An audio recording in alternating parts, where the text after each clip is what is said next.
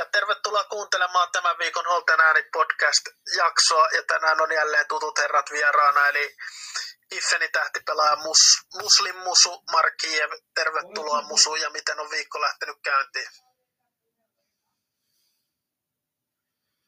Kiitos, kiitos. Moi kaikille. Hyvin on viikko lähtenyt käyntiin, että hyvät kelit ja Kiffenillekin juhlaviikko, että kaikki tulkaa lauantaina Kiffen, kannustaa Kiffen ja Töölö pallokenttä. Öö, juhlapeli lauantaina 19.08 erikoinen aika ja ei mitään muuta, kaikki hyvin. Viimeiset viikot ennen yliopiston alkua, niin pitää nauttia saada kaikki ilo irti. Juuri näin, Hy- hyvä näin, hyvä näin. Ja toinen vieras on pitkästä aikaa, pitkästä aikaa Lepuskin legenda, eli Pyry Korhonen. Tervetuloa Pyry, ja miten sun viikko on lähtenyt käyntiin? Musu Markiev suoraan Pietarsaaresta, terve. No ihan paskastihan se on lähtenyt käyntiin, että on, se on helvetti hieno ulkona, mutta itse joutuu paiskiin niskalimassa töitä, niin kyllähän se syö miestä ja vituttaa, että kesäloma pitänyt pitää elokuussa näköä eikä heinäkuussa, että teen helvetin iso virhe sen suhteen ja niin, no ei siinä muuta, muuta ihan perusarkea purraa hammasta yhteen niin kuin suomalainen mies tekee, eikä näytä kyyneleitä ulospäin, vaikka vituttaa. Eikä muu vituttaa, mutta lähinnä se, että on helvetin hyvä säijällä, tytö joutuu tekemään töitä. Mutta muuten kyllä menee ihan helvetin. Kyllä, kyllä. Hy- hyvä näin. Ja tota, tota, tota, valioliiga lähti käyntiin myös viikonlopun aikana, niin millä fiiliksillä te katsoitte valioliigan avauskierrosta? Joo, mielenkiinnolla aina katsoa valioliigaa. Varsinkin avauskierros aina on semmoinen, että kun ei ole pitkä aika ollut, niin katsoo ihan tupla mielenkiinnolla. Pelit ei ollut mitään viihdyttävimpiä, mutta tuloksellisesti, tuloksellisestikaan ei ollut mitään isoja yllätyksiä. Mutta muuten, en mä tiedä, kyllä sitä valioliigaa aina kuitenkin jaksaa katsoa. Maailman paras sarja kuitenkin, niin ihan muutama hyvä peli mun mielestä oli ainakin.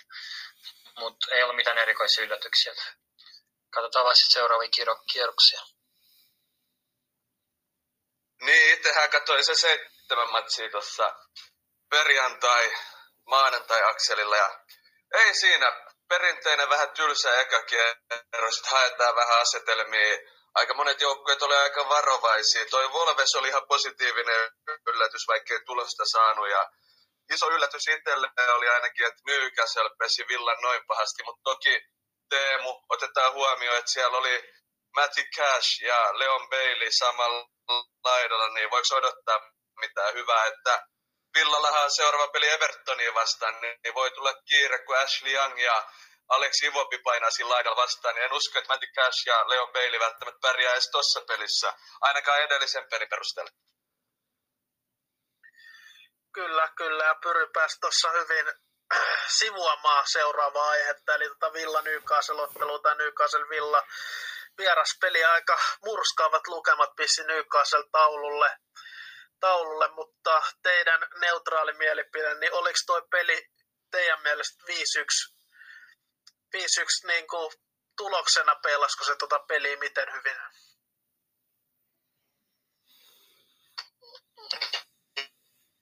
Mielestä ei ehkä ihan 5-1, mutta oli mun mielestä Newcastle parempi, parempi joukkue ja voitti ihan ansaitusti. Ehkä 5-1 oli vähän liian raaka pelitapahtumia nähden.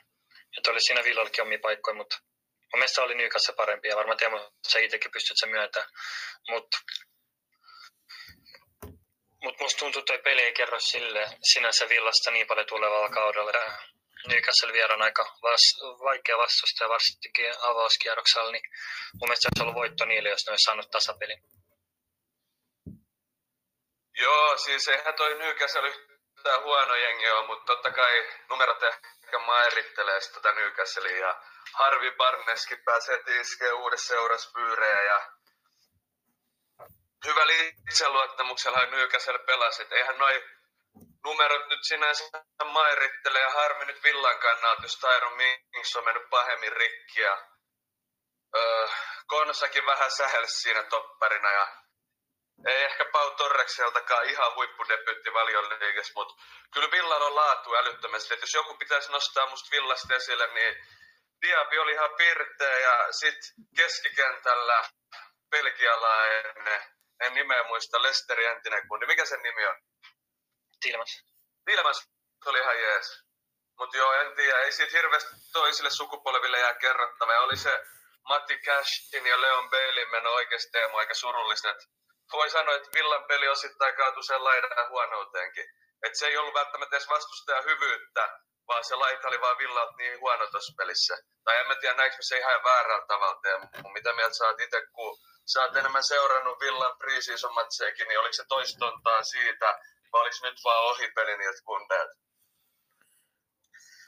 Niin, tuossa Villan oikea laitahan oli iso ongelma tuossa pelissä, sitä ei voi kukaan varmasti kiistää. Ja, niin, no, jokainen Villafani tai suurin osa Villafaneista on sanonut, että tarvitaan parempi oikea laituri sekä, että Beilin taso ei vaan valioliigassa riitä. Mä en tiedä mistä se johtuu, koska Beilin on taidot ja kaikki. Todennäköisesti se johtuu siitä fyysisyydestä, kun todennäköisesti jos Bale lähtisi muakin haastamaan, niin mäkin varmaan saisin siellä fyysisyydellä pallon pois, koska se on oikeasti varmaan valioliigan heikoin pelaaja Leon Bailey, koska ne, äh, ihan käsittämätöntä, miten Newcastle kiusas Bailey tuossa ottelussa. Ja tosiaan tota, mä vähän ihmettelen, ettei McGinney laitettu sinne oikeaan laitaan aloittamaan, koska McGinnhän dominoi Dan Burnia, Burnia viime kaudella, kun pelattiin Villaparkilla, niin vähän Emeriltä, en tiedä, ehkä Emeriltä pientä virhettä, mutta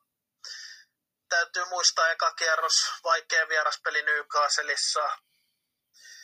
Ja rehellisyyden nimissä se 3-1 maali Konsan sähellys, niin sen jälkeen Villa avasi vielä enemmän peliä ja se avasi kyllä Newcastlelle paikkoja ja onhan nyt toi ylikorkea linja tuhottiin Newcastlein toimesta, toimesta mutta en mä nyt näe tätä, tätä hirveän paniikin arvosana to, vielä ainakaan Villan kannalta, koska eka peli ja sen näkee sitten paremmin ensi viikolla Evertonin vastaan missä mennään, mutta olihan tuo oikea laita aika surullista katsottavaa. En ole harvemmin nähnyt Villalta noin huonoa pelaamista yhdeltä osa-alueelta, osa-alueelta tässä tapauksessa oikealta laidalta kokonaisuutena, koska sieltä tultiin jatkuvasti ohi, eikä saatu oikeastaan mitään aikaiseksi, mutta nämä on näitä. No, ker- kerro Pyry. Hauskintahan tässä on se, kun mä kehuin silloin kesällä Dan Burniin, sulle sanoit, että se on huono pelaaja ja nyt se kyykytti Leon Bailey varsinaisesti. Voisi sanoa oikeasti kyykytti, niin ei se välttämättä ole niin huono varsinkaan tuommoista, ei niin fyysistä kaveria vastaan. Mutta kun me lähdetään miettimään tota oikean laitapakki-ongelmaa, niin olisiko Villan pitänyt jatkaa ehkä Ashley Youngin sopimusta loppujen lopuksi? Nythän se veti hyvän matsi Evertonissa avauskierroksella. Toi on hyvä kysymys ja ehkä olisi pitänyt. Young on kuitenkin parempi futispelaaja kuin toi Matti Cash. Matti Cash, että siinä mielessä olisi varmasti ehkä kannattanut, mutta en mä tiedä, mä oletin, että Villa hankkisi oikean laitapuolustajan ja Cash jäisi sitten kakkosmieheksi, niin siinä mielessä mä ymmärsin ratkaisun, mutta jos sieltä ei tule ketään nyt sisään oikeassa laitapakissa, niin mä ihmettelen sitä ratkaisua entistä enemmän, että siinä mielessä Jangi oltaisiin ehdottomasti tarvittu Villaan, mutta täytyy myös muistaa se tuosta Newcastle-pelistä, että Taron Minks 25 minuutin kohdalla todennäköisesti kausi oli, koska sen näki Minksin reaktiosta ja sen ties myös Newcastle-fanit, jotka oli paikan päällä, koska ne antoi hienot uploadit Minksille, kun vietiin pois ja Minks oli itku kurkussa siinä pelissä, si- siinä kun kannettiin pois, koska varmasti tiesi, että kausi todennäköisesti ohi. Niin kyllähän tollainen johtopelaaja, kun Tyron Minks hän loukkaantuu tolla tavalla, niin vieraspelissä Newcastleissa, niin kyllähän se nyt varmaan jonkun verran näihin, näihin pelaajiin vaikuttaa kuitenkin, vaikka ehkä saisi noin paljon vaikuttaa, vai mitä mieltä te olette? Varmasti vaikuttaa, ja tuossa on myös se harmi, koska Minks on pelannut hyvin nyt. Esimerkiksi viime vuonna oli ihan loistava, ja olisi varmaan jatkanut siihen, mihin jäi, mutta kun ikääkin alkaa olla ton verran, jos polvi menee pahasti, niin ei ole ikinä takuuta siitä, että palaako enää omalle tasolle vai palaako enää ollenkaan huippufudiksen pari, niin siinkin mielestä on ikävää, kun ei miksikään ihan nuori poika enää ole. Joo, sama mieltä mä mäkin. Siinä ainakin, että mun mielestä Teemu sanoi oikein, että se voi, oli voinut mun mielestä vaikuttaa niin kuin Villankin, että johtava pelaaja, eikö se ole, oliko se kapteeni? Ei. Ei ole kapteeni, mutta on kuitenkin johtopelaaja ollut viimeiset viisi vuotta Villan puolustuksessa. Joo, kuitenkin johtopelaaja ja Englannin maajoukkueekin pelaaja. Kun loukkaantuu, niin ehkä se vähän saattoi vaikuttaa pelaajiin, mutta ehkä ei saa kuitenkaan niin kuin noin tuolla tasolla ammattilaisiin, että se vaikuttaa noin paljon, mitä se nyt vaikutti, mutta tietenkin se menetys Villalle, jos miettii niin kuin tulevaisuuttakin. Mutta musta tuntuu, niin kuin Pyrki sanoi, että se ongelma oli siinä oikealla laidalla. Ja ehkä se oli vähän niin kuin Emerin taktinen virhe myös. Pakko myöntää sekin. Just näin, mutta tottahan toi on, että yksittäinen pelaaja voi vaikuttaa aika paljonkin, kun miettii Kiffeninkin pelaamista, kun muuan Antti Korhonen on puhuttu. Niin ihan toi peli ollut huonomman näköistä kuin se on silloin, kun Antti on kentällä. Oletteko eri mieltä? Niin kyllä tuommoisella yksittäisellä isolla linkillä voi olla älyttömän isokin merkitys pelillisesti, niin kuin ihan oikeasti. Et voi olla, että se vaikutti Villa yllättävän paljon. Vähän niin kuin Kiffeniin vaikuttaa Antti Karloksen poissaolo. Joo, samaa mieltä. Mitä Teemu sanoi? Joo, toi on ihan totta, mitä, mitä Pyry sanoi. Sitten vielä Puendia loukkaantui pari päivää ennen, ennen kauden alkuun, niin siinä on iso loukkaantumisia tullut, vaikka ei saiskaan näin, näin paljon vaikuttaa tietenkään, tietenkään mutta tota, kuitenkin Villan, vähän vaikuttaa Villan seuraaviinkin peleihin, koska musta tuntuu, että Villa halusi ajaa ton Pau Torresin hitaasti sisään, koska aloitti kuitenkin penkillä ton Newcastle-ottelun, vaikka tuli kuitenkin ison profiilin hankintana seuraan, niin miten te näette Pau Torresin tilanteen, että, tilanteen siinä mielessä, koska varmasti ei ollut tarkoitus, että Torresta joudutaan heittämään tällaiseen paikkaan heti avauskierroksella, vaan voi pystytään ajaa vihdoinkin joku pelaaja kunnolla sisään, mutta nyt joutuukin sitten, nyt joutuukin sitten pistämään miehen, no pakko laittaa avaukseen, koska ei siellä ole ketään muutakaan vasenjalkaista toppari heittää siihen. Mitä, mitä mietteitä teiltä sen suhteen? Joo, no mun mielestä, mun mielestä se tietenkin tulee avauksessa. Ja musta tuntuu muutenkin, että tulee jotain kaksi, kolme avaus koko muutosta. Että ainahan, no yleensä noin tapahtuu, kun häviää sen 5-1 tollaiset pelit, niin musta tuntuu, että Pau Torres sekä pari muuta pelaajaa tulee avaukseen. Kyllä siellä vaihtopelaajia löytyy mun mielestä ihan okosti. Mitä pyry? Sanotaan näin, että jos sulle maksetaan miljoonia vuodessa, siirryt miljoonat tilillä, niin jumalauta, jos sua pitää ajaa vielä sisään tämmöisessä tilanteessa, niin sit sulla ei oikea paikka olla ammattilainen. Niin kyllä Torreksen pitää pystyä nousemaan niihin saappaisiin ja ottaa se johtava rooli puolustuslinjassa, koska sitä varten se on Englantiin hankittu. Ei se ole hankittu miksikään kakkoshuilun soittajaksi, vaan ihan tärkeäksi pelaajaksi Villalle, niin nyt pitää vastata siihen soittoon, kun vaaditaan sitä, mun mielestä. Joo, munkin mielestä, varsinkin kun pelaa topparia, niin se on mun mielestä semmoinen paikka, missä pitää oikeasti näyttää johtavuutta. Että sä et voi olla semmoinen, että joo, peli on epäonnistunut, koska mä oon nyt uusi pelaaja, mun pitää adoptoitua. Kyllä, kyllä. Ja otetaan vielä yksi asia tuosta Villasta ja Minksin loukkaantumisesta ennen kuin siirrytään muihin liigapeleihin. Niin Esri Konsa on nyt ollut viisi vuotta, on viides kausi Esri Konsalle, joka lähtee Villassa käyntiin siis, niin pitäisikö nyt Esri Konsan ottaa oikeasti iso rooli, koska tähän asti Konsa on päässyt vähän Minksin siivellä pelaamaan, koska Minks ottaa sen ison roolin aina ja Konsa voi keskittyä omaan tekemiseen, niin pitäisikö nyt odottaa Villafanien, että Esri Konsa nostaa vihdoin ja viimein omaa profiiliaan siihen, että sitä kautta ehkä voisi nostaa Englannin maajoukkueeseen, niin voidaanko nyt odottaa Konsalta roolin, no, roolin ottamista?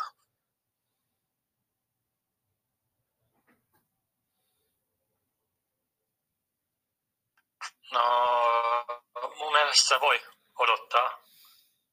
Mutta musta tuntuu, että jos miettii niin kuin, aina voi ottaa rooleja, mutta pitää olla niin kuin se tasokin siihen, niin kuin, tiedätkö, mitä sanoa, semmoinen vaadittava.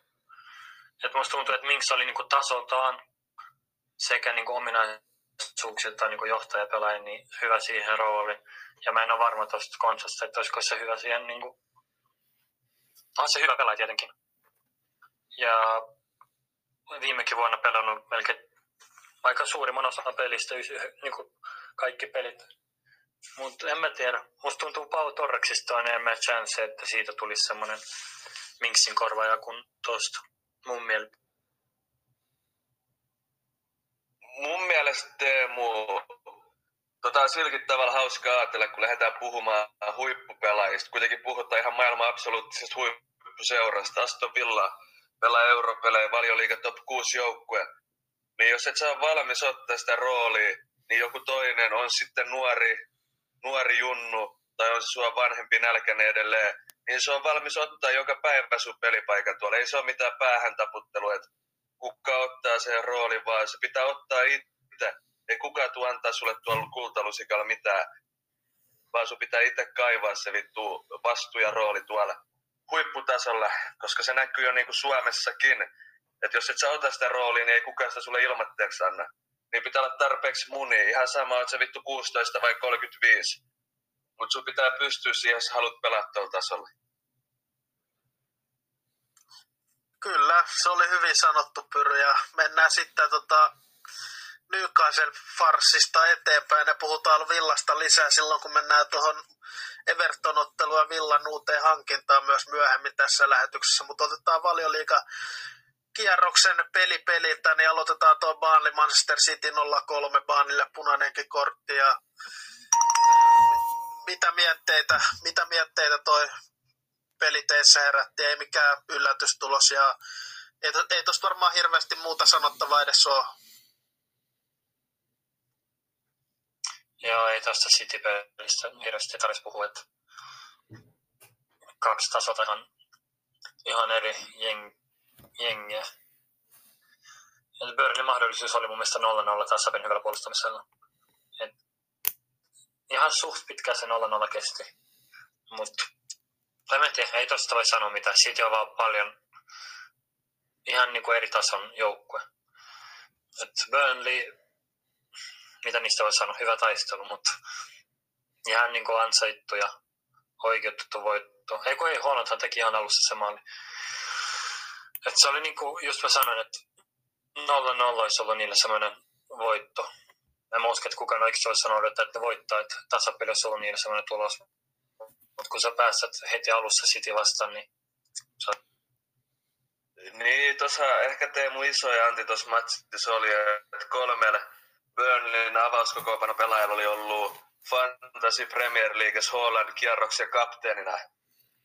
Fantasy Premier Leagues, ehkä se oli se iso Antti, mutta tavallaan kun miettii Citykin, niin toi Burnley on vähän tällä hetkellä se, mitä City oli ennen arabirahaa, kun siellä pelasi Stephen Islandit keskikentällä sun muut. Kaudet 2008-2009 ja sitten 2010 vuodesta se alkoi muuttua sitten se meininki, niin Burnleyhan on vähän tommonen, mitä City oli ennen, mutta nythän se ero on kasvanut.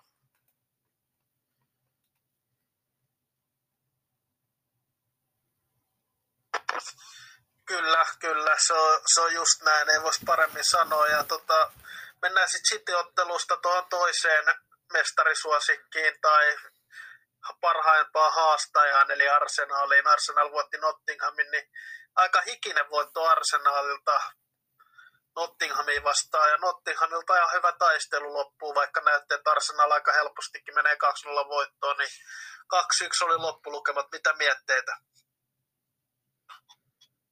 Joo, siis toikin oli semmoinen peli, että itse mä katson ton peli. Että Nottingham puolusti alussa aika tiivisti, että Arsenal ei kyllä oikeasti päässyt paikkoihin. Sitten Nottingham oli se yksi läpiajo, mä en tiedä, jos te muistatte. Että jos olisi siitä tehnyt se maali, niin ei sitä ikinä tiedä, mitä olisi käynyt, mutta se on vaan jossittelu. parempi joukkue voitti. mun mielestä Arsenal, vaikka tuli se 2-1 maali, niin olisi silleen peli hallussa, että oli vaikea uskoa, että se 2-2 tasoitus tulisi. Niin, ehkä toi Nottinghami kaatui Sergei Aurieri huonouteen. Olihan se ihan helvetin heikko siinä ekalla oliko sillä ekalla 12 kertaa pallo, mistä se 10 kertaa menetti se itse suoraan tai syötti vastustalle ja kaksi kertaa sai pallo omille. Ja mistä maali tuli ekalla jaksolla ja en mä tiedä, tokalla jaksolla vähän Gunnersilla meni homma sekaisin itse asiassa oli ihan jännä loppu. Siellä Nottinghamilla ihan pelimiehiä, niin kuin se Gibbs White esimerkiksi, siitä tulee kuulee vielä paljon. Se veti mun mielestä aika positiivisen matsi, että jos jotain pelaajia haluaa nostaa esille tuosta pelistä.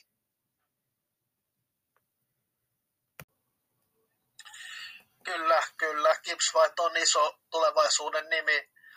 nimi. Ja sitten Sheffield United Crystal Palace 01. Sheffield United on yksi suurempia putoamissuosikkeja. Palace keskikasti joukko 12 tai 13 kauden päätteessä melkein sata varmasti, niin onko teillä jotain mietteitä tuosta ottelusta? Kattoko kumpikaan edes tuota peli Sheffield United Crystal Palace? No, kuuluuko? Kuuluuko? Hyvin kuuluu, jatka vaan.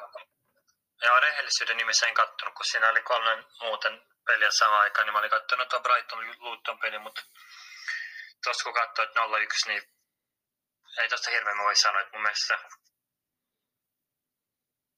kun sä itsekin Teemu sanoit, että Sheffield on yksi niistä putoa suosikeista, niin se on vaan totta. En mä tiedä, kun katsoo tilastoikin tuossa XG koko peliajan, niin se oli Sheffield 0,39 mikä on siis tosi matala. Ja en tiedä, jos Kristapalasia vastaan kotona ei saa pisteitä, niin se kertoo mun mielestä siitä, että niin kuin, joukko aika heikko taso liikaa. Mitä Pyry Pitää muistaa, että kuitenkin kyllä loukkaantuneena Sheffieldiltä paljon jätkiä, esimerkiksi Ryan Brewsteri, Oli McBurney muun muassa kun lähdetään miettimään tuota matsia, niin kyllähän toi Crystal Palaceilla aika hyvin jätkiä nykyaika. Tuolla on Ese on tosi hyvä mun mielestä. Esimerkiksi Ese. Ja siihen ehkä pelistä mulle parhaiten jäi mieleen, okei, okay, entinen Ruotsin junnumaa joukkue pelaa Anel, Anel Ahmed Hodges teki vihdoin valioliikadebyytin. Suht nuori toppari, kova jätkä. Ja siitä jäi mieleen, kun uh, Sheffieldin Max Love lähti tönimään Roy Hodgsoniin ja vanha mulkku otti siitä herneen enää. Et kyllä toi Hodgson vieläkin vituttaa mua sen Suomen maajoukkoajat, niin ihan kiva nähdä se kuumana. Ja James Tomkins pääsi kentälle, itse legenda, niin se aina piristää mieltä. Sanotaan näin. No, sä, sä oot todennäköisesti ainoa, joka kutsuu James Tomkinsia legendaksi, legendaksi niin voidaan mennä siitä eteenpäin eteenpäin seuraavaa peliä. Sitten se on Bournemouth West Ham 1-1. Mä, mä en osaa sanoa yhtään tuosta pelistä, mutta West Ham pelaa kuitenkin Eurooppa-liigassa ja pitäisi kamppailla top 10 paikasta, niin varmaan pienoinen pettymys heille tuo 1-1 tasuri on ainakin. Ja ehkä se myös Bournemouthille on, kun West Ham taas oli viime kaudella huono. Joo, musta tuntuu, en tiedä, aina joka kausi, vaikka nyt on vain yksi kierros pelattu, niin turha tehdä mitään niin kuin isompia johtopäätöksiä. Mutta joka kausi ainakin te, niin kuin West Hamin odottaa, että ne palaisi jotenkin siihen, mitä ne ennen oli.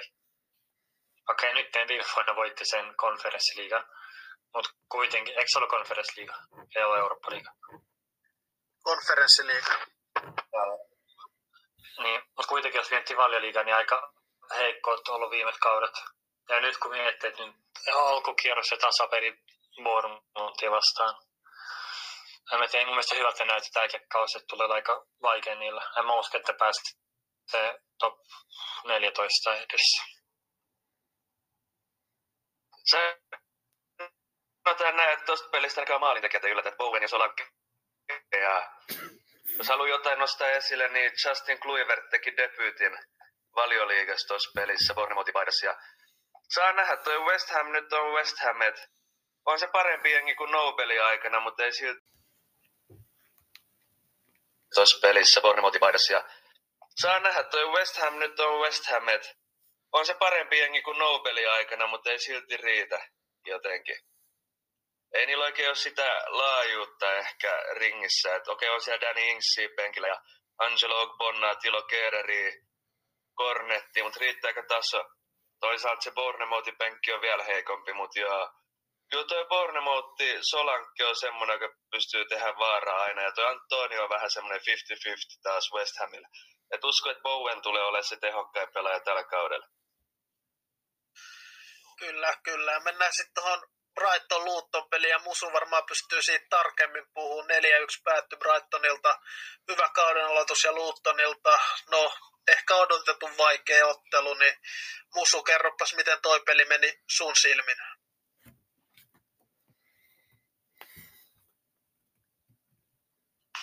No, mulla oli mikki pois. Ää, siis joo, mä katsoin tuo peli. Oli vaan mielenkiintoista katsoa, että Luton heitti niin valioliiga debutantti. Ja oli kiva katsoa, että Brightoni vastaan, että aika vaikea, vaikea vastata Brighton on. Niin ei mitään niin kuin Luton puolusti ihan ok, okei 4-1, mutta mä meinaan niin kuin eka puoli aika, että ne pelasi niin kuin, että Brightonilla oli vaikeuksia siinä rehellisesti päästä niin kuin edes maalitilanteisiin.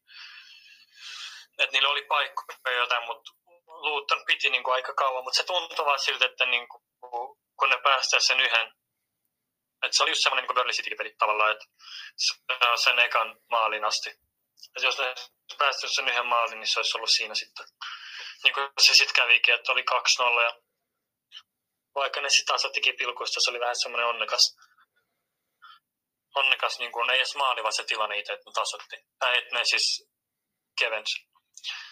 Sitten tuli heti 3-1 ja 4 että tuossa oli tasoero niin selkeä.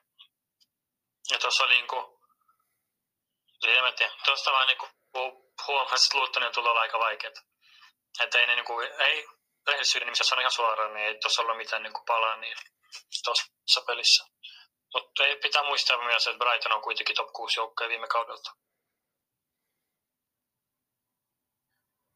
Onko Pyryllä jotain lisättävää vai mennäänkö eteenpäin?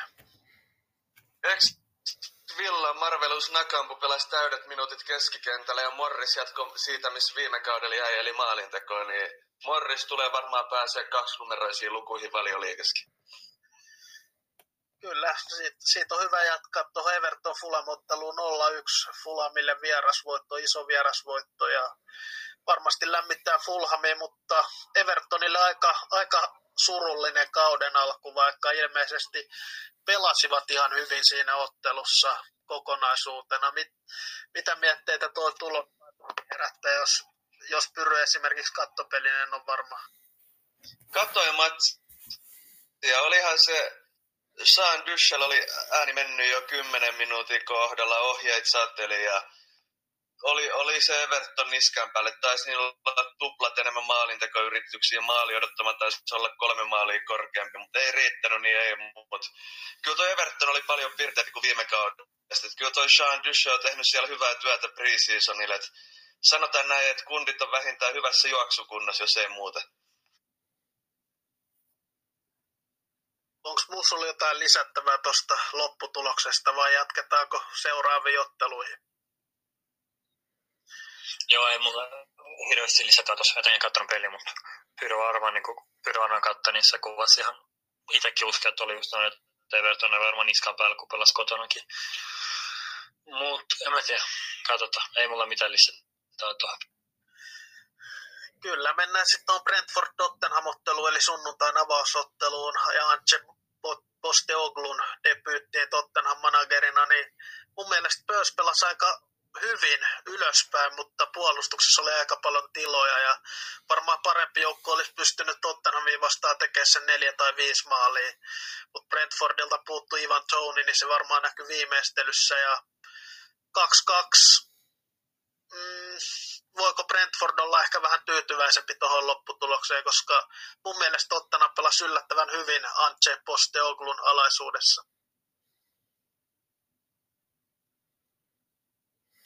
Joo, mun mielestä, siis Tottenham oli aika piirteä. Et mä tykkäsin äh, keskikentästä se Bissouma, eikö ollut? Et se oli mun aika rohkea pallon että jos miettii viime kautta, niin kun tuli Tottenhamisin, ei ollut yhtä rohkea. Et tuntui vähän, siitä jännitti liikaa tai jotain. Sitten Madison, eikö se ole peli virallinen Tottenhamista, tuli kaksi maalisyöttöä. Ja toka puolella, kun oli ihan Tottenhamin, niin siinä mielessä Brentford mun mielestä voi olla enemmän tyytyväisiä, että mä oon samaa mieltä sun kanssa. Ja mä edelleenkään tykkää tuosta Heungmin Sonista. Mä en tiedä, vähän ylihypetetty jätkä mun mielestä. Mbeumo on mun mielestä parempi kuin Heungmin Son. Katso totakin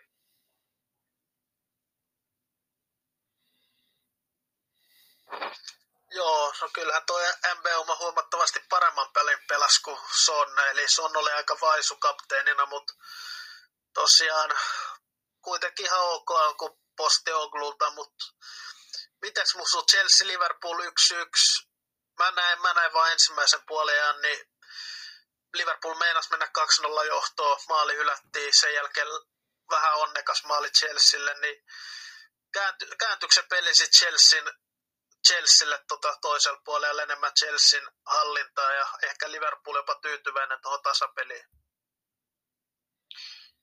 Joo, mun mielestä Liverpool aloitti tosi hyvin ja taisi voinut sen eka maali lisäksi tehdä se vielä sen toisen ja jopa kolmannen. Mutta mun mielestä sen jälkeen, kun Chelsea teki se yksi maalin, koko peli oli ihan Chelsea hallus. Silleen kokonaisuudessa mun mielestä Chelsea oli paljon parempi sen eka ja sen yksi yksi asetuksen jälkeen että ne teki sen toisenkin, mutta se oli paitsi heti sen jälkeen. Mutta... En mä tiedä, Chelsea ihan piirteä oli, mutta en mä tiedä, musta tuntuu, että niillä ei vaan riitä laatu siellä ylhäällä. Et mun mielestä Liverpool oli niin heikko, että vähän parempi joukko, jos oikeasti niin kuin, mitä mä sanon, rankaissut, rankaissut, rankaissut. Et mun mielestä Chelsea ei riitä jotenkin laatu siellä ylhäällä. Et mä en pysty sanoa yhtään laatupelaajia siellä nytkin, kai siellä on Sterling on niin kuin Pyro sanonut tuossa Song Heimenistä. Mun mielestä Sterling on niin ylihypytetty myös, että mä en taju, niin kuin, siitä ei saa yhtään mitään irti. Se on aina jotenkin jossain lähellä vierestä, mutta se ei, niin kuin, ei tule mitään tehoja. Et meidän maalikin teki joku toppari ihan vahinkomaali oikeastaan. Mutta en mä tiedä, Chelsea ne pelas hyvin. Mun mielestä keskikenttä oli hyvä. Mun mielestä Enzo pelasi, oli ehkä man of the match. Sitten mä en ymmärrä vieläkään, että nyt tuli Pochettino. Mä en ymmärrä, mikä siinä Callagerissa on, että ne laittaa sitä koko ajan. Mutta mun mielestä Enzo on man of the match. Chelsea kokonaisuudessaan parempi yksi yksi tasoituksen jälkeen koko pelin ajan. Ja, mutta laatu ei vaan riitä ylhäällä että ne vaan jotenkin pääse sinne, mutta sitten siellä ylhäällä on niin semmoiset häittiköidyt päätökset, että ihan niin kuin joku championshipista ja jengi nousi just valioliigaa ja yrittää näyttää jotain.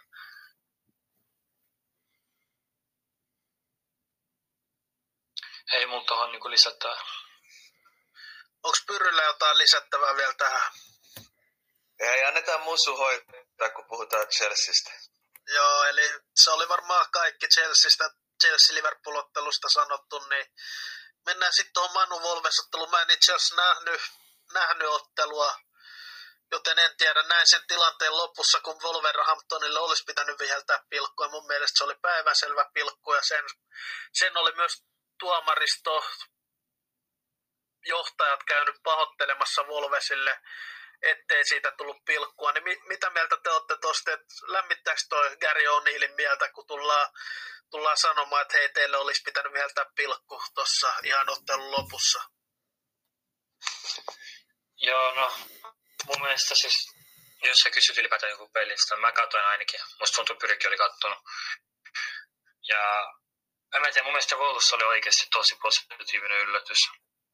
Et mä itse yllätyin. Musta tuntuu, että ne voi oikeasti hyppää siihen top no seiskaan tällä kaudella. Ja mun mielestä ne pelasi tosi hyvin. Mä en tiedä, oliko se Manu niin löysä ja huono. Koska yleensä kun Manu on huono, niin Casemiro on aina ollut semmoinen hyvä pelaaja. Mutta rehellisesti tuossa pelissä Casemiro oli yhtä huono kuin muut Manu-pelaajat. Että ne teki sen maalin, että se maalikin tuli ihan niin kuin tyhjästä. Ei ollut yhtään sellaista aihioita siihen, että Manu olisi tehnyt sen maalin. Mutta Wolves mun mielestä parempi, oli parempi. Ansaitsi, ei edes tasuri, vaan voiton, jos mietti koko peli tosi paljon pääsi keskustan kautta, laitojen kautta keskityksiä. On aina tori hyvin pari kertaa. Mutta jos miettii tuota pilkkun, muista oli ihan selvä. Ihan selvä pilkku. Mä en tiedä, mitä ne ei viheltänyt. Ne ei kattonut, tai se ei kattonut varis, päätuomari. Ja niithän oli nyt rang, että ne ei nyt ää, saa tuomaroida seuraavaa kierrosta.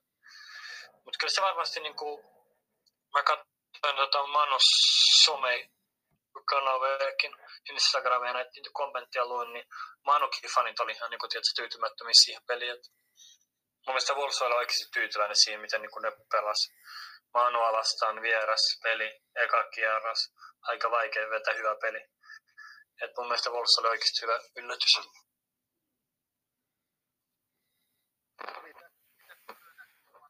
pelin. Joo, no en tiedä. Kyllä Volves oli yllättävän pirteä ja pojat jaksoivat ainakin juosta kovaa. Lopette Kuiki oli laittanut ne kovaa kondikseen ainakin preseasonilla ja toinen kaveri tulee kerää siitä hedelmät sitten niin sanotusti koristavaa ja sitä ottaa kunnian, niin ihan hyvä ehkä, ettei saanut tulosta tuosta, niin työnteko jatkuu. Ja kyllähän Manchester United on tunnetusti valioliikan paras joukkue, on aina kannustanut heitä jo 70-luvut lähtien, niin olin ihan tyytyväinen siihen. No nämä on näitä pyrvitsejä taas tuohon loppuun, mutta tota, se, se varmaan valioliikakierros tosiaan pelit, pelit oli siinä. Valioliika jatkuu taas viikonloppuna, viikonloppuna tai jo perjantaina ensimmäinen ottelu viikonlopulta. Mutta tota, mennään sitten hetkeksi kotimaiseen futikseen ja Kiffeniin, koska Kiffen 115-vuotisjuhlaottelu lauantaina, nyt lauantaina Bolliksella, Bolliksella kello 19.08 alkaa ottelu, eli Kiffenin, Kiffenin syn, perustamisvuonna siis, siis on toi kellonaika, niin millä mietteillä lähdette pelaamaan kyseistä ottelua, mikäli olette siis avauskokoonpanossa tai vaihtopenkillä? Joo, siis ihan hyvillä mielen lähdetään peli. Juhlapeli, juhlapaidat, kuulemma. Toivottavasti hyvä sää. Ihan mielenkiintoinen vastustaja meille. Sitten klubipelin jälkeen, kun hävittiin 1-0, oli hyvä toinen positiivinen puoliaika, niin jatketaan siitä, niin mun mielestä eiköhän se voitto sieltä tuu. Mitä pyry? Niin no, mun mielestä yksi peli muiden joukossa, että ihan sama onko se juhlapeli vai onko se vittu arkipäivän peli tai sunnuntai-peli, niin kaikista peleistä saadaan kolme pistettä ne lasketaan kauden päätteeksi yhteen. Et yhtä arvokas peli on siinä, missä joku tipspelikin, niin ei siinä se kummempaa. Et pisteet pitää ottaa, jos haluaa olla ylhäällä sitten kauden loppuun. Joo, sekin on totta. Että ei tosta mitään erikoisia pisteitä tuu, mutta ehkä se, ää, mikä se on, ne juhlapeliasut. Eka kerta Kiffinissä tulee olla sille, että on sukunimi takana, niin eiköhän siinä ihan piristä mieltä vai mitä pyr? Joo, kyllähän se piristää, mutta katsoja, katsojamäärät on ollut aika pahasti tippunut nyt tässä kauden edetessä, niin saa nähdä, että löytääkö ihmiset edes paikalle. Et siinähän, siinähän, siinähän NIS-pelissä oli tosi heikosti jo yleisö. Et nyt on totuttu siihen, että joka kausi yleisömäärät on noussut, niin nyt näytti siltä, että ne on taas käytämässä laskuun. Kyllä, kyllä. Toivottavasti jengi löytää, löytää paikalle ja tosiaan kaksi legendaarista seuraa, eli Kiffenin vieraaksi saapuu Lahden Reipas. Millä, millä evällä juhlapelistä kairataan voitto Kiffenille ja jatketaan hyvää virettä ton klubitappion jälkeen? No mun mielestä mennään vaan sillä hyvällä asenteella tietenkin aggressiivisella pelityylillä. Sillä, että uskalletaan pelata olla rohkeita. En tiedä. Kotona kun pelataan, niin yritetään näyttää niin kuin, yritetään näyttää hyökkävää futista ja nauttia. Futista vaan kuitenkin loppupeleissä. Niin ja Teemu toi ihan fuusio, että nehän nappas salpausselän reippaan paikan, kun reipas oli jo edustustasolla kuopattu. Niin toi ihan tommonen fuusio muoviseura toi nykyinen repe. Että ei se ole mikään perinteinen reipas, viipurireipas, vaan toi ihan salpausselän, salpausselän reippaan raunioille perustettu kolmosia ja sitä kautta sitten pääsi kakkoseen. Mut joo, perus, perus peliä vaan, että ei siis se kummempaa. Jos on kentällä, niin yrittää nauttia ja pelata. Turha sitä miettiä. Että jos liikaa ajattelee, niin sitten se arki menee päin helvettiin. Kyllä, kyllä. Ja tosiaan kannattaa tulla Bollikselle katsoa peliä. Siellä on hyvä, hyvät tarjoulut Jeff Shepolta ja kumppaneilta, ketkä siellä nyt ikinä myykää tavaraa. Mä en ole itse asiassa käynyt siellä osta, ostelemassa ikinä mitään, mitään, koska on ollut muita hommia siinä, mutta mut, mut, hyvällä fiiliksellä lähdetään juhlapeliin ja onko vielä jotain pointteja, mitä kannattaa seurata Kiffenin pelissä, jos, jos paikalle sattuu tulemaan?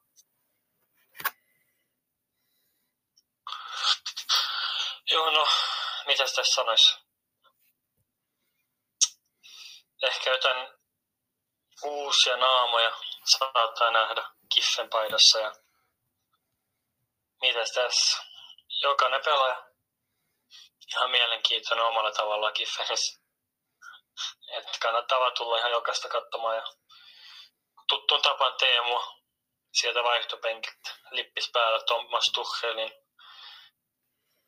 Thomas Tuchelin äh, tyylillä.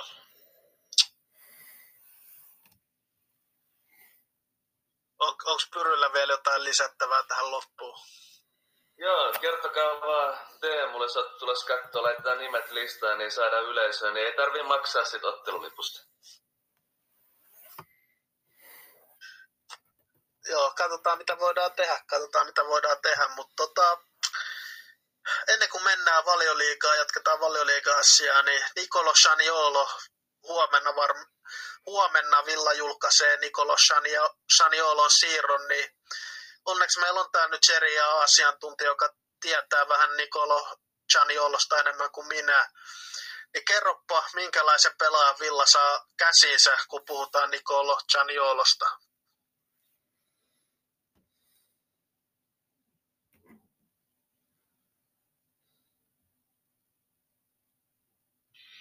Pyrylle kysy. Myös siis, eikö niin? Joo, mä luulin ehkä, että se oli musulle, mutta ei siinä mitään, koska makaronisarja, makaronisarja, niin kuin viisas mies sanoikin Villan chatissa, niin mennään sillä, mutta joo, Interi, Interin poikihan se on, ja reserveissä pelasi, sitten päästettiin menemään ikävä kyllä. 190 senttiä pitkä, pystyy pelaamaan kärjen alapuolella, pystyy pelaamaan puhtaana kärkenä, pystyy pelaamaan laidalla.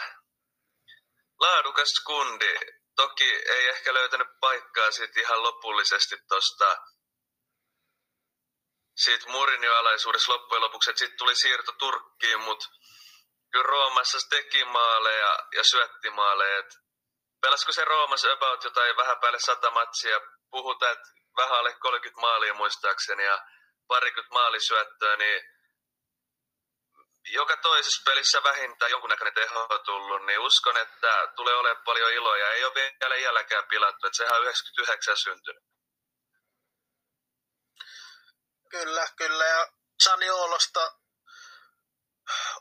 iso, iso, iso lupaus Saniolo aikoina oli Interissä ja siirtyi sitten Roomaan. Ja Roomassa taisi tulla pari aika pahaa loukkaantumista ja taisi olla jotain jotain mielenterveydenkin kai ei ollut välttämättä kaikki ihan hyvin siellä aina Roomassa vai onko mä ymmärtänyt väärin Janiolon kohdalla, että siellä on vähän jotain pahempaakin ongelmaa ollut, minkä takia välttämättä ura on vielä lähtenyt lentoon.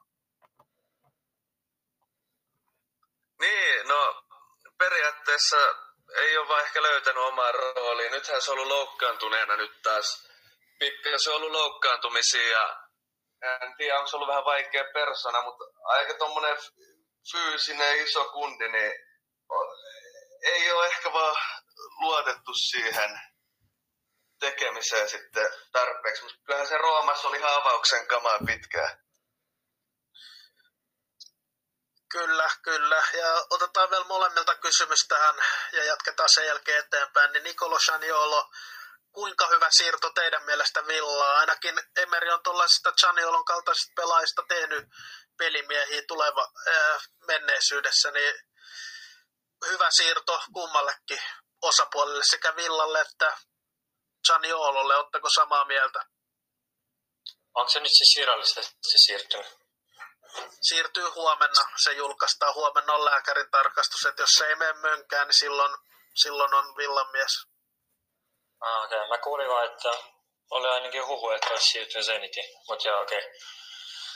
Uh, mä tiedä, mun mielestä mitä mä ainakin Roomasta muistan, että kun oli kunnossa, niin oli ihan hyvä, ihan hyödyllinen pelaaja, mutta musta jotenkin tuntui, että ei tule mitään sellaista erikoista tuovaa. Varmasti ihan niin kuin, kelpo pelaaja, varmasti parempi kuin Bailey. Mutta siis mun mielestä tekee parempi kuin Bailey varmasti. Varmasti enemmän hyötyä ja tulee ehkä olemaan avauskin pelaaja jossain vaiheessa. Va- vaikea sanoa, että lyökö läpi vai ei.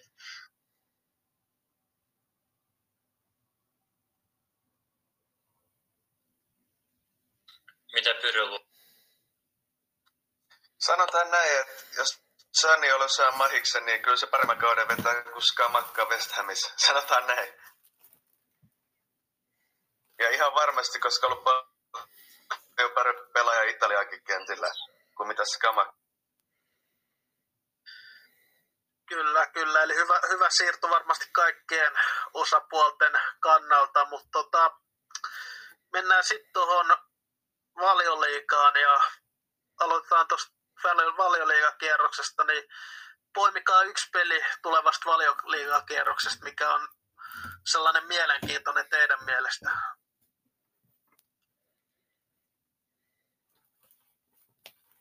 Jos Musu vaikka aloittaa. Se meinaat seuraava kierroksesta siis. Joo, seuraavan kierroksen osalta mielenkiintoinen peli. No, mun mielestä nimekkään ja No mielenkiintoisia varmasti Tottenham Manu. Et Tottenham oli mun mielestä niin kuin kuitenkin ihan su- positiivinen yllätys tuossa Brentford-pelissä. Ja Manu oli taas aika huono. Ja mut jos miettii aikaisemmat vuodet, niin Manu on voittanut noita Tottenham vastaan noita pelejä ihan suht helposti. Et ihan mielenkiintoinen toi peli. Mitä sä itse Teemu luulet tai Pyry?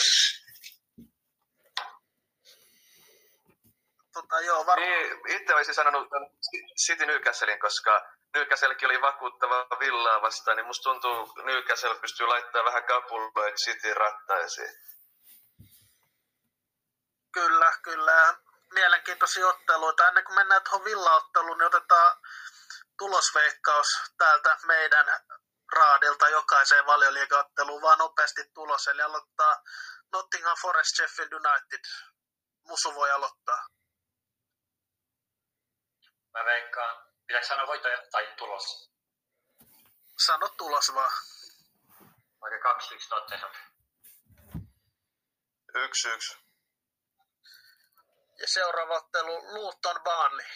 Ei kun itse asiassa se on siirretty ottelu, niin ei oteta sitä, jostain syystä se on siirretty, niin Liverpool Bournemouth.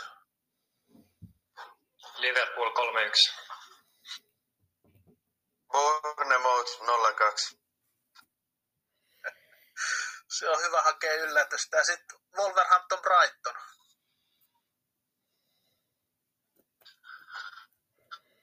Brighton 1-2. Brighton 0-4. Oho, se on aika, aika kova, kova luotto Brightoniin, mutta sitten Fulham Brentford on paikallispeli.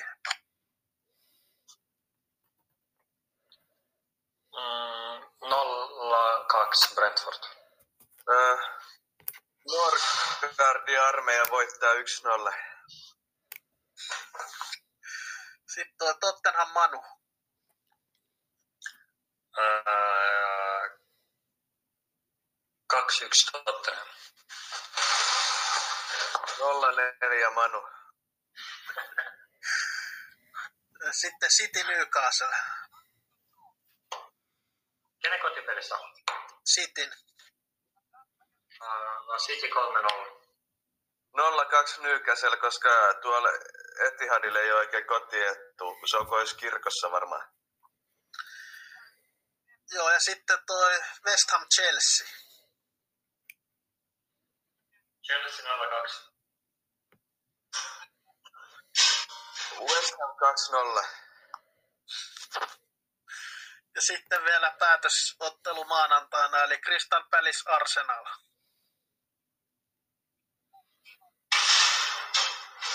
Uh, mä veikkaan, no okei, okay, Arsenal tietenkin. 3-0. West Ham 1-0. Se on West Ham. Crystal Palace ja Arsenal pelaa vastakkain. Crystal Palace voittaa 1-0. Kyllä, hyvä, hyvä. Ja otetaan vielä tota, teidän valinnat tota, tästä, tämän kerroksen kolme valintaa tuohon Fantasy Premier Leagueaan. Mitkä pelaajanostot teette tältä kierrokselta?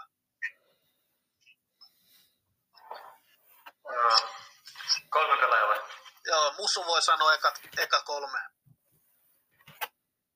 Joo, mä sanon ihan niinku helppoja valintoja, että Holland kaksi maalia teki, Saka hieno ylänarkkamaali ja Noonana mun mielestä voitti peli Manulla. Oliko se menneet kierrokset Teme? Ö, tul, ö, tulevalta, ö, tulevalta kierrokselta vinkit, vinkit. Ah, tulevat, sorry, sorry. No, tulevat myös Holland, uh, Holland, Richarlison ja Enzo Fernandes. Mulla Estupinan, Estupinan, Ese ja Fe- Evan Ferguson. Ja tosiaan Pyryhän pisti kapteeniksi Evan Fergusonin. Ne, m- miten sä päädyit tähän ratkaisuun? Aika harva pisti kapteeniksi nimittäin Evan Fer- Fergusonin. No, kun en ole ikinä ennen pelannut tuota Fantasy Premier Leaguea, niin luulin, että onnistui vaihtaa se Hollandiin, mutta sitten se olikin jäänyt Fergusoniin, mutta ei haittaa. Ei toi niin vakavaa ole. Vähän fiiliksen mukaan valitsee noita pelaajia, kun ei kiinnosta niin paljon valioliiga itteeni.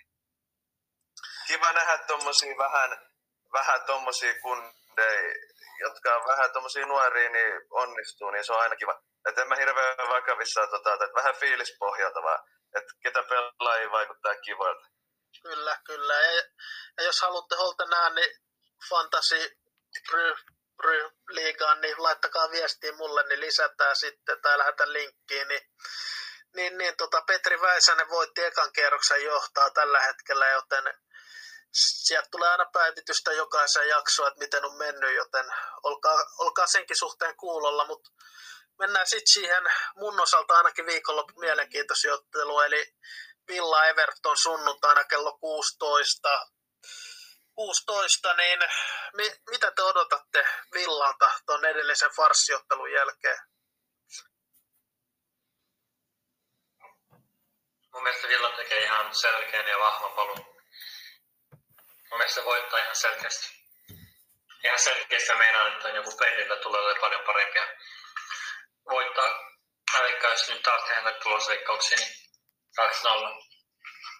Mä sanon Teemu ihan suoraan, että tuo oli semmoinen pohjanoteraus, että pitää parantaa paljon ja sekään ei välttämättä riitä, koska oikeasti Everton on vaikea voitettava. Et tulee tiukka matsi, mutta kyllä mä uskon, se kääntyy Villalle, mutta en osaa sanoa lukemia, että se on just joku 1-0-2-1 peli, mutta ei helpolla voitto kuitenkaan tuosta matsista. Everton on aika vittu hänen vastustaja nykyään varsinkin tuossa Sean Dishan alaisuudessa. Toi on, toi on ihan hyvä pointti toi siinä alaisuudessa, varmasti mittomainen vastustaja, mutta onhan Ever- Evertonin ykkösyökkää Neil Mopay, niin miten voi Evertonilta odottaa maalle, jos tollanen kaveri väs, vääntää ykkösyökkäjänä? Joo. Mä odotan. Onhan se alemmilla sarjaportailla tehnyt aika älytön tulosta vuodesta toiseen, niin ei pidä aliarvioida, kun mietitään, että mekin ollaan ihan paskoja pelaajia verrattuna siihenkin.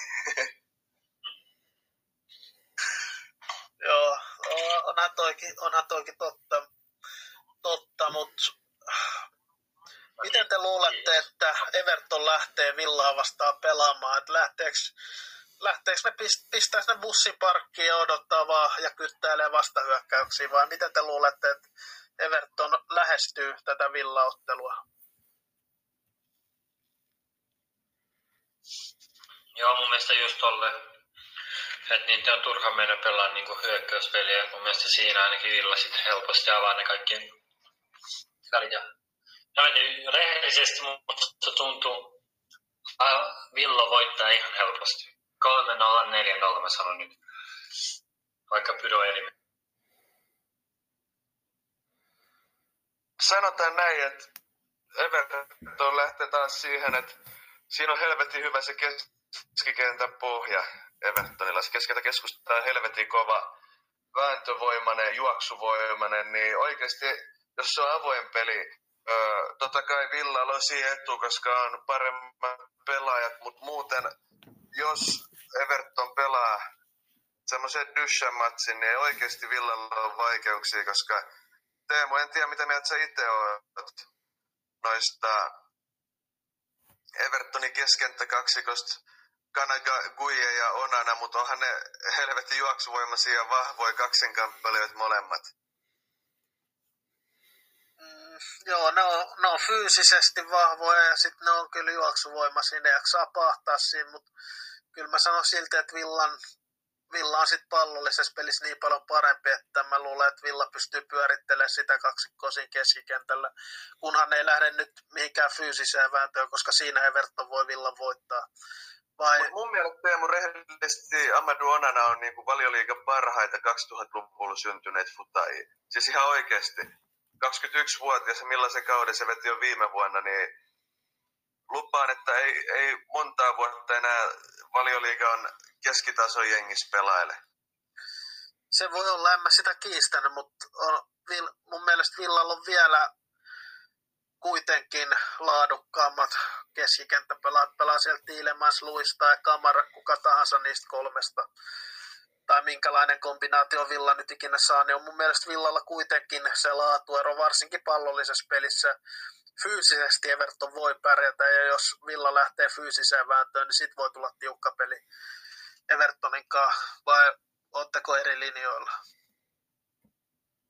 No jos Leon Baileylla on vaikeuksia sun pärjäämään Dan Burnin kanssa, niin mitä se tulee pärjää Villaa legenda Youngille, niin saa nähdä, saa nähdä, koska Youngkin on aika vahva vääntäjä, semmoinen vahva jässikkä, vaikka jalka ehkä enää nousee, nousekaan parhaiten, mutta eihän Young ikinä viimekään kaudella Villaa pettänyt.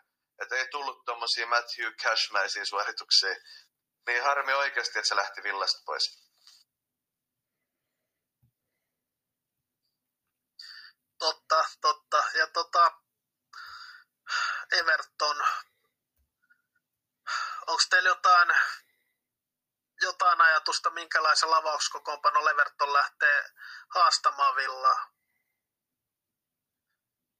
Totta kai, mä ehkä aika peruspaletti, minkä toi on löytänyt jo viime kaudella. Eihän toi Evertonin avaus itse asiassa nyt viime viikonloppu eronnut loppujen lopuksi viime kaudesta hirveästi. Eihän ne ollut kovin aktiivisia siirtomarkkinoilla, niin totta kai Pickford on maalissa, siellä voi olla pakkina Mykolenko, riippuen vähän, että mikä Mykolenkon tilanne on. Niin Colemanhan, Seamus Coleman on polvivamma, niin se ei välttämättä ole pitkä aika, mutta Ashley Young pystyy pelaamaan oikeallakin puolella, niin voi olla, että Mykolenko tulee siellä Pattersonin tilalle, mutta Young, Tarkovski ja Kiino ainakin varmat avaajat puolustuslinjassa. Eiköhän sitten siinä keskikentän kolmikossa ole Kanagui, Onana ja Dukure Ivo jonkinnäköisessä roolissa, mutta sitten siellä toisen laidalla voi olla joku muukin. Esimerkiksi Andre Gomez saattaa pelata siinä roolissa, vaikka viime pelissä siellä oli James Garner, mutta niin. Voi siellä on Danjumaki, Arnaud Danjumaki ehkä. Mutta joo, aika, aika vakiintunuthan toi Evertonin avaus on rehellisesti Teemu. On, se on, se on ihan... Ben, ben Joffrey, Ben Joffrey saattaa jotain jämäminuutteja saada, mutta eihän Joffreykaan enää ole päässyt sinne Norwichin huippukauden tasolle, mitä se pelasi silloin Norwichissa. toi on ihan totta. Aika vakiintunut avaus varmasti Evertonilla on. Ja tosiaan äh, Ashley Young mahtuisi ainoana pelaajana mun mielestä Villan avaukseen, koska Musu, eikö toi, eihän tuosta Evertonin avauksesta kukaan muu mahtuisi Villassa avauskokoonpanoa paitsi Ashley koska Mätikäs on katastrofi tällä hetkellä.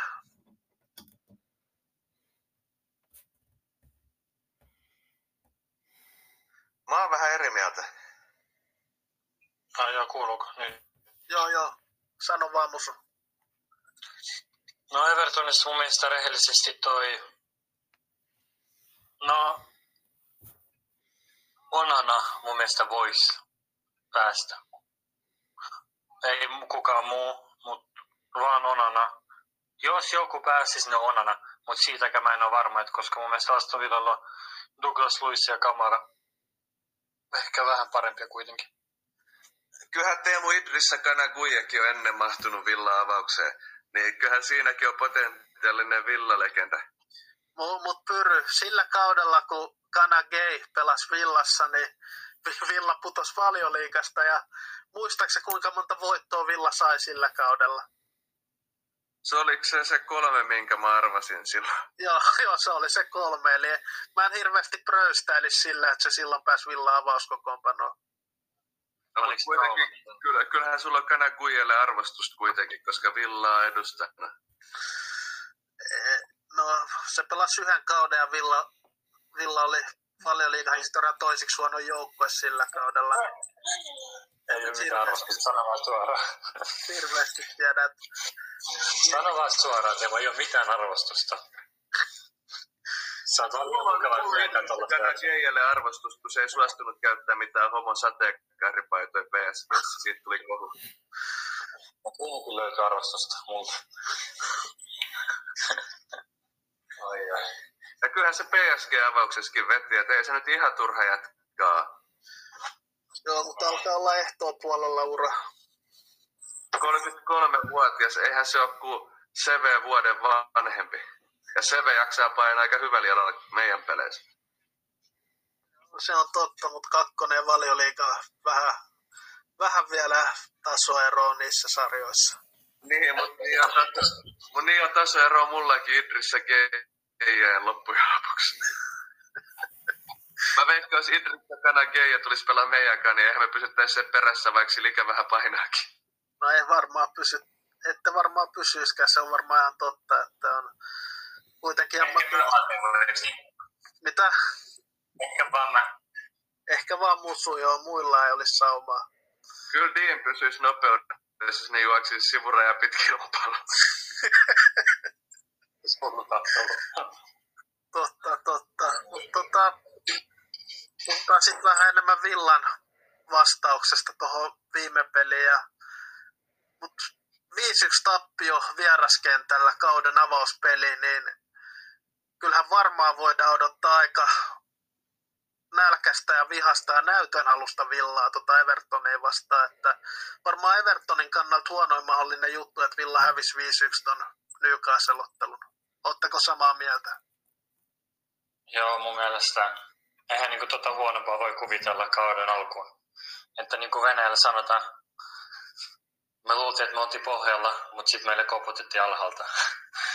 että eikö se ole aika hauska sanota, Teemu? Anna joku reaktio. Toi oli hyvä, toi kuulosti vähän Medvedevin tweetteiltä. No se, Taisitko pointin? joo, joo, se oli, se oli hyvä, hyvä sanonta. Teemu, toi kuulosti sarkasmilta, mitä sanoit äsken. Ai mikä? Kun Teemu sanoi, että se oli hyvä sanonta, niin Teemu ei sanonut sitä silleen tosissaan. Mä sanoin sen ihan tosissaan, Pyro. Annetaan nyt musun puhun loppuun asti. mitä sä meinaat? Musta piti jo puheenvuoro. Ei, mä en puhunut vielä. niin mun mielestä joo, pahin mahdollinen alku. Mutta en mä tiedä, mä en halua kuulostaa nyt perusvalmentajalta, mutta nyt on aina vaan suunta ylöspäin. Että mun mielestä on Everton on sopivan hyvä vastustaja siihen, että se suunta ylöspäin alkaa, vai mitä mieltä te muut? Että onneksi ei tullut mikään City tai joku tommonen toisen kierroksen. Joo, mä oon ihan samaa mieltä ja sellainen pieni fakta tähän myös, että si- silloin kun vi- siitä asti kun Villa palasi valioliigaan 2019 syksylle, niin Everton ei ole kertaakaan pystynyt Villaa voittamaan ja Villa on kaikki kotiottelut Evertonia vastaan voittanut. Eli siitä on aika hyvä, hyvä lähtökohta Villalla ainakin lähteä tuohon peliin. Joo, just sitä. Mutta mitä Pyry sanoo? On to, tosi hyvät, no tosi paskat lähtökohdat oikeasti tuo viimeisen pelin jälkeen, vaikka tilastot puhuu toista. Eli kyllähän se on myös niin, että huonot suoritukset ruokkii myös huonoja suorituksia lisää. Että siinä on myös koliko kääntöpuoli. Että totta kai siitä on vain yksi suunta ylöspäin, mutta sitten kun sulla menee päin helvetti, niin helposti se alitajuisesti vaikuttaa sun tekemiseen ja sitten ne hommat edelleen menee ihan päin persettä. Mutta kyllä mä silti uskon Villa onnistuu tuosta Kairaa voito ja sitten alkaa lähentyä sitten pikkuhiljaa sitä top vitosta omaan rauhalliseen tahtiin. että kausi on pitkä ja Villalla on oikeasti tänä kaudella vielä laadukkaampi joukkue kuin viime vuonna, niin ihmettele, jos, en ihmettele sanotaan näin, jos Villa pääsisi champeripaikkaakin kiinni.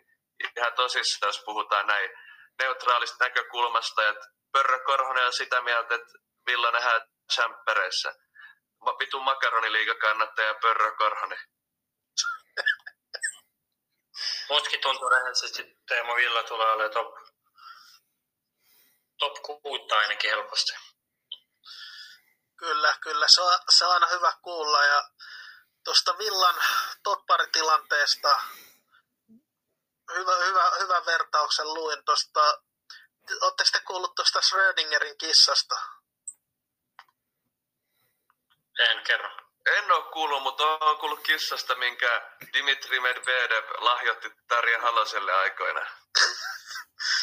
ei, mennä, ei mennä sen enempää siihen Dimitri Medvedeviin, mutta Schrödingerin kissahan on sellainen tieteellinen koe, koe aikoinaan tehty, mutta tehty, että kissa on laitettu sellaiseen laatikkoon ja,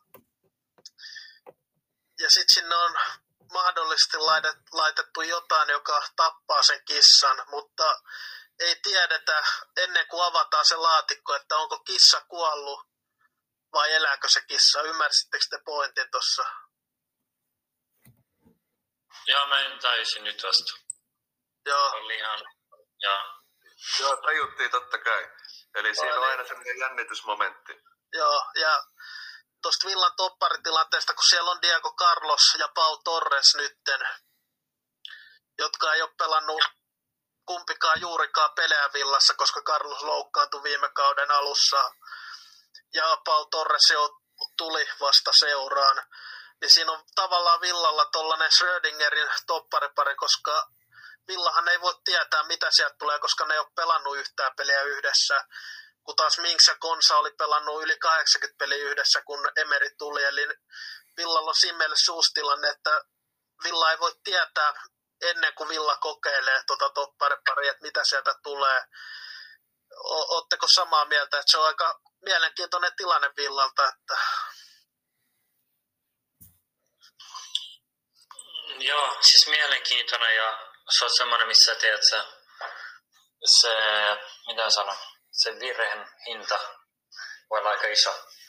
Et, joka, no että joka, ää, mitä mä sanon,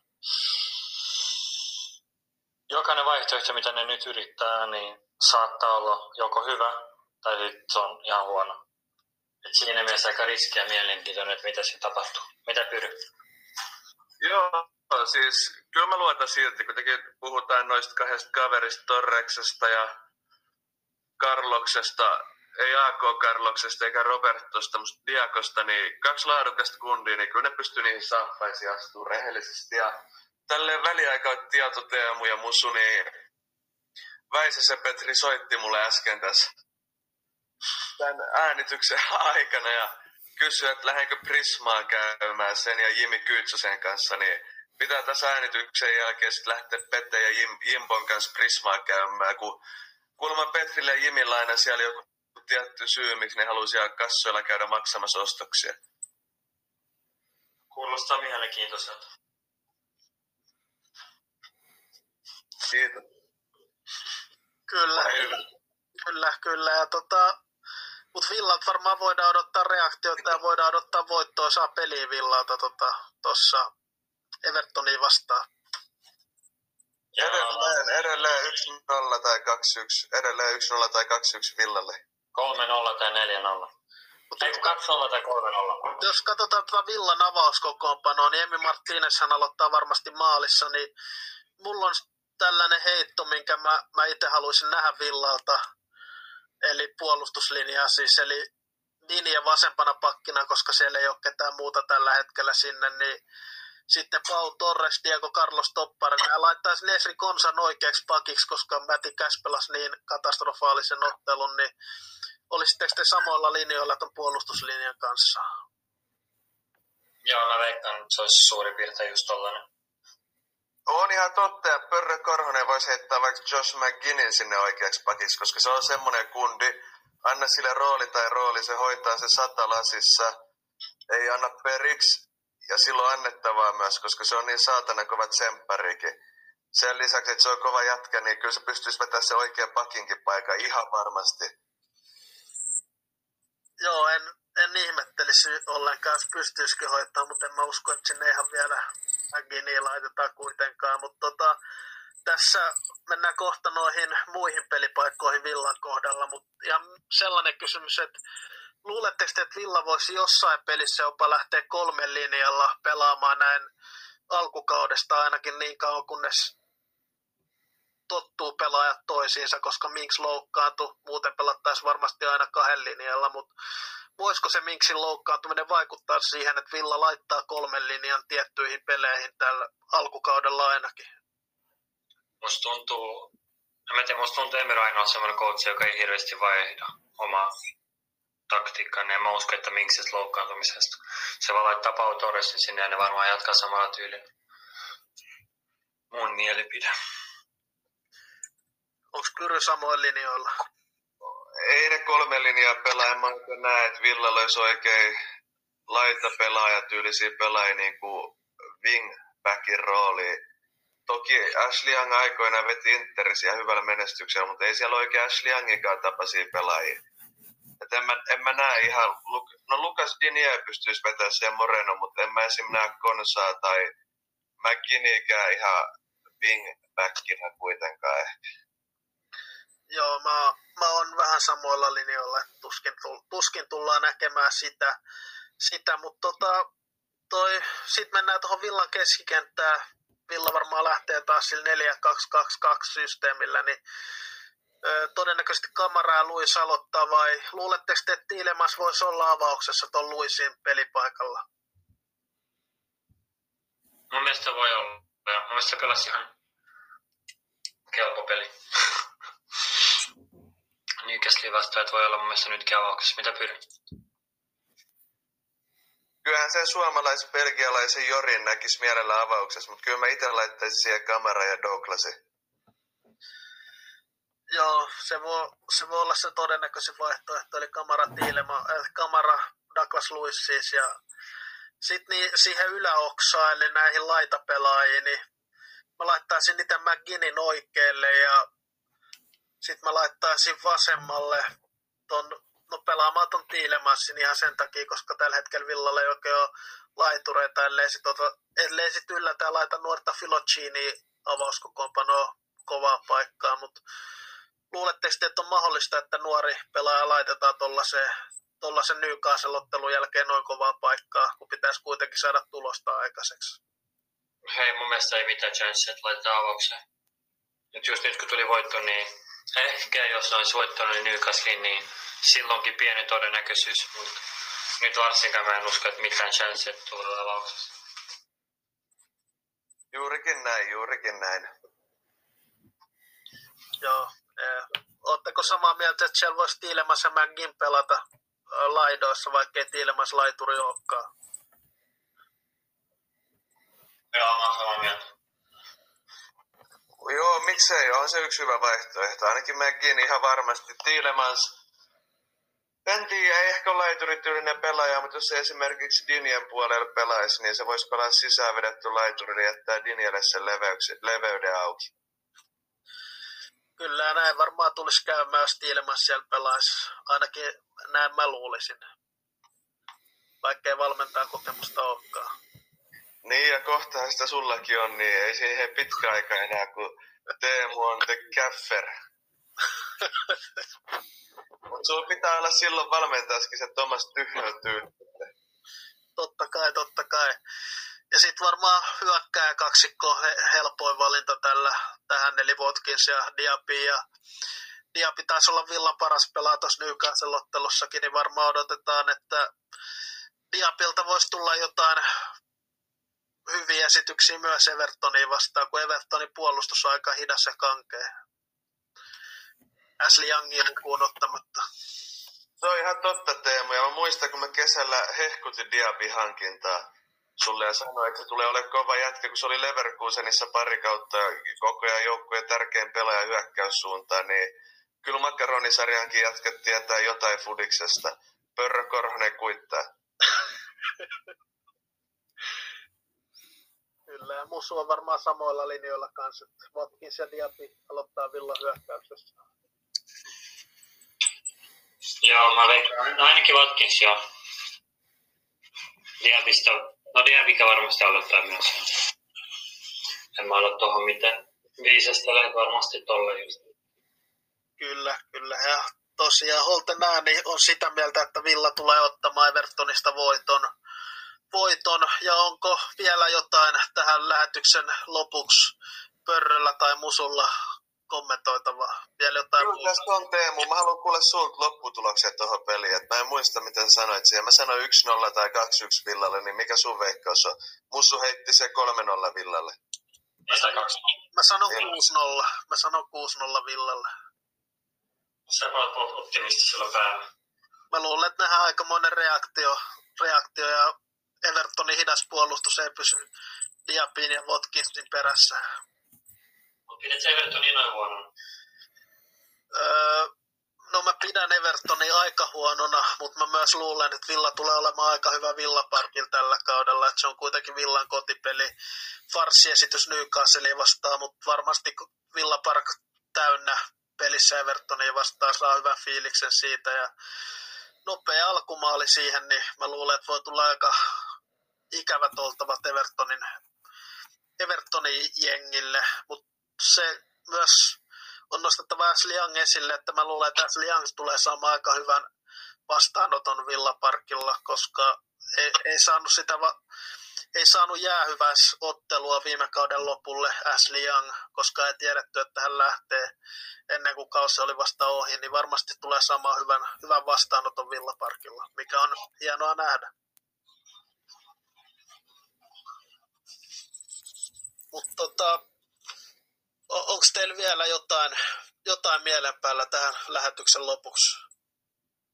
Olihan tuo Ruotsissa käynyt mielenkiintoista. Tänään Espanja meni naisten MM-kisojen finaaliin, niin 11-vuotias ruotsalaispoika Gabriel Olofsson kanteli Ruotsin oikeusasiamiehelle ottelu erotuomarista. Lehden mukaan Olofsson koki, että erotuomari oli epäreilu Ruotsia kohtaan ja vaikutti olleen eri maiden lahjama.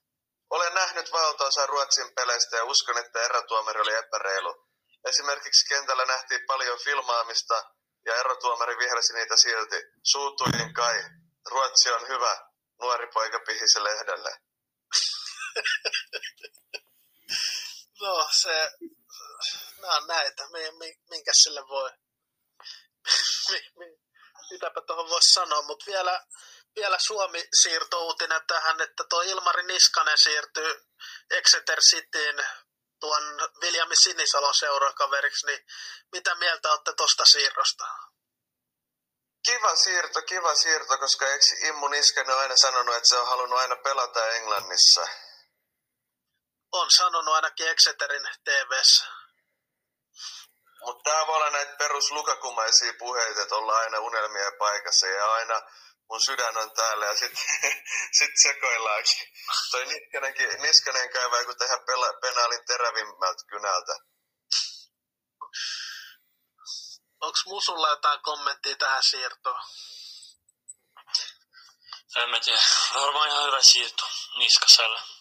Saa pelaa eri maissa kokemus. En mä tiedä. En mä itse pidä sitä mitenkään erikoisena pelaa, niin ei mulla mitään sanottavaa rehellisesti. Ei, se on totta. Se on totta. Ihan, ihan varmaan tuommoinen ykkösliiga ihan hyvä taso sille. Kyllähän se pelasi siellä nyt, missä viime seurasi ihan hyviä. Kyllä se Veikkausliiga oli laatupelaaja. Mä muistan, kun pelattiin sitä niskasta vastaan Kifferin kanssa, kun se oli Kups Akatemiassa hakea vauhtia, niin Musuhan oikein innostui, kun Niskanen otti paidan pois ja teki maali, niin Musu sanoi sille suoraan, että mun sukunimi ei ole Veitola, mutta voisi silti tulla sun luokse yökylään.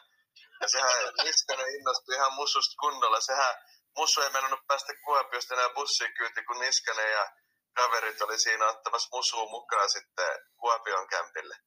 Joo, Kimmo pakotti mennä bussiin. Lähin kyynellette bussi. Sanoin nähdään Ilmari. Se on, sun pitäisi lähteä Exeteriin käymään katsoa Niskasen pelejä. Muistaakaan se mua nyt, kun mulla tuli parta. Muistaa ihan varmasti, teillä on tiivis LQBT plus yhteisö. Mutta onko teillä vielä jotain lisättävää tähän lähetyksen lopuksi?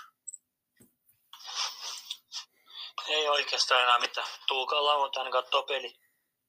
Joo, ja hei, kattokaa matseja, Villan matsiin.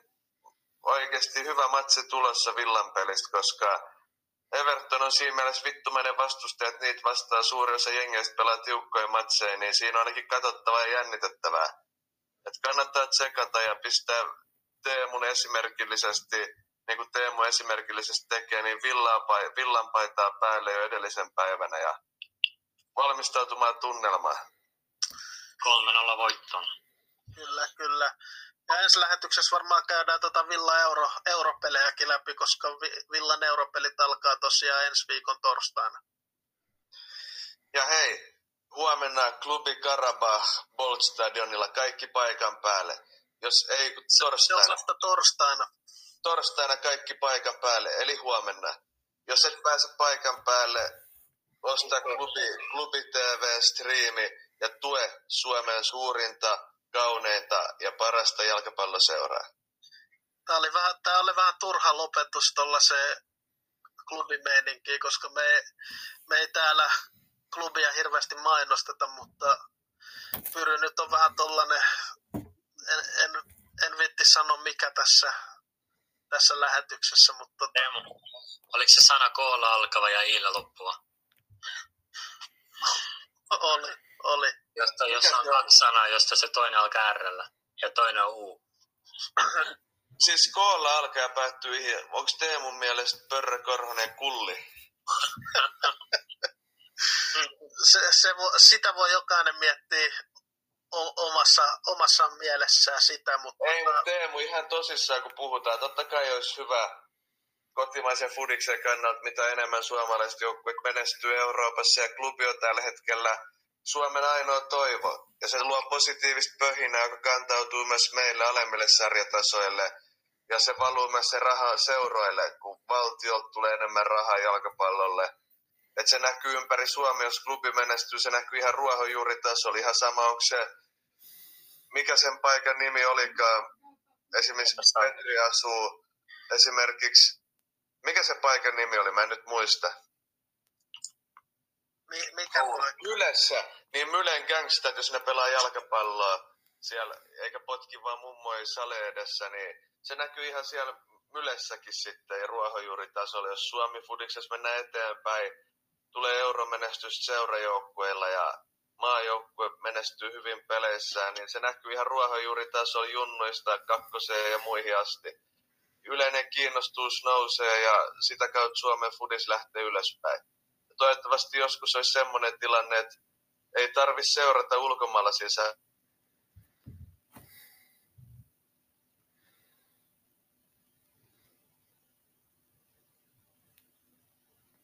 Okei, no se, se pyry, pyryn puhe katkesi siihen, mutta tota, jo, joka tapauksessa ki, kiitos seurasta Musu ja Pyry tältä viikolta.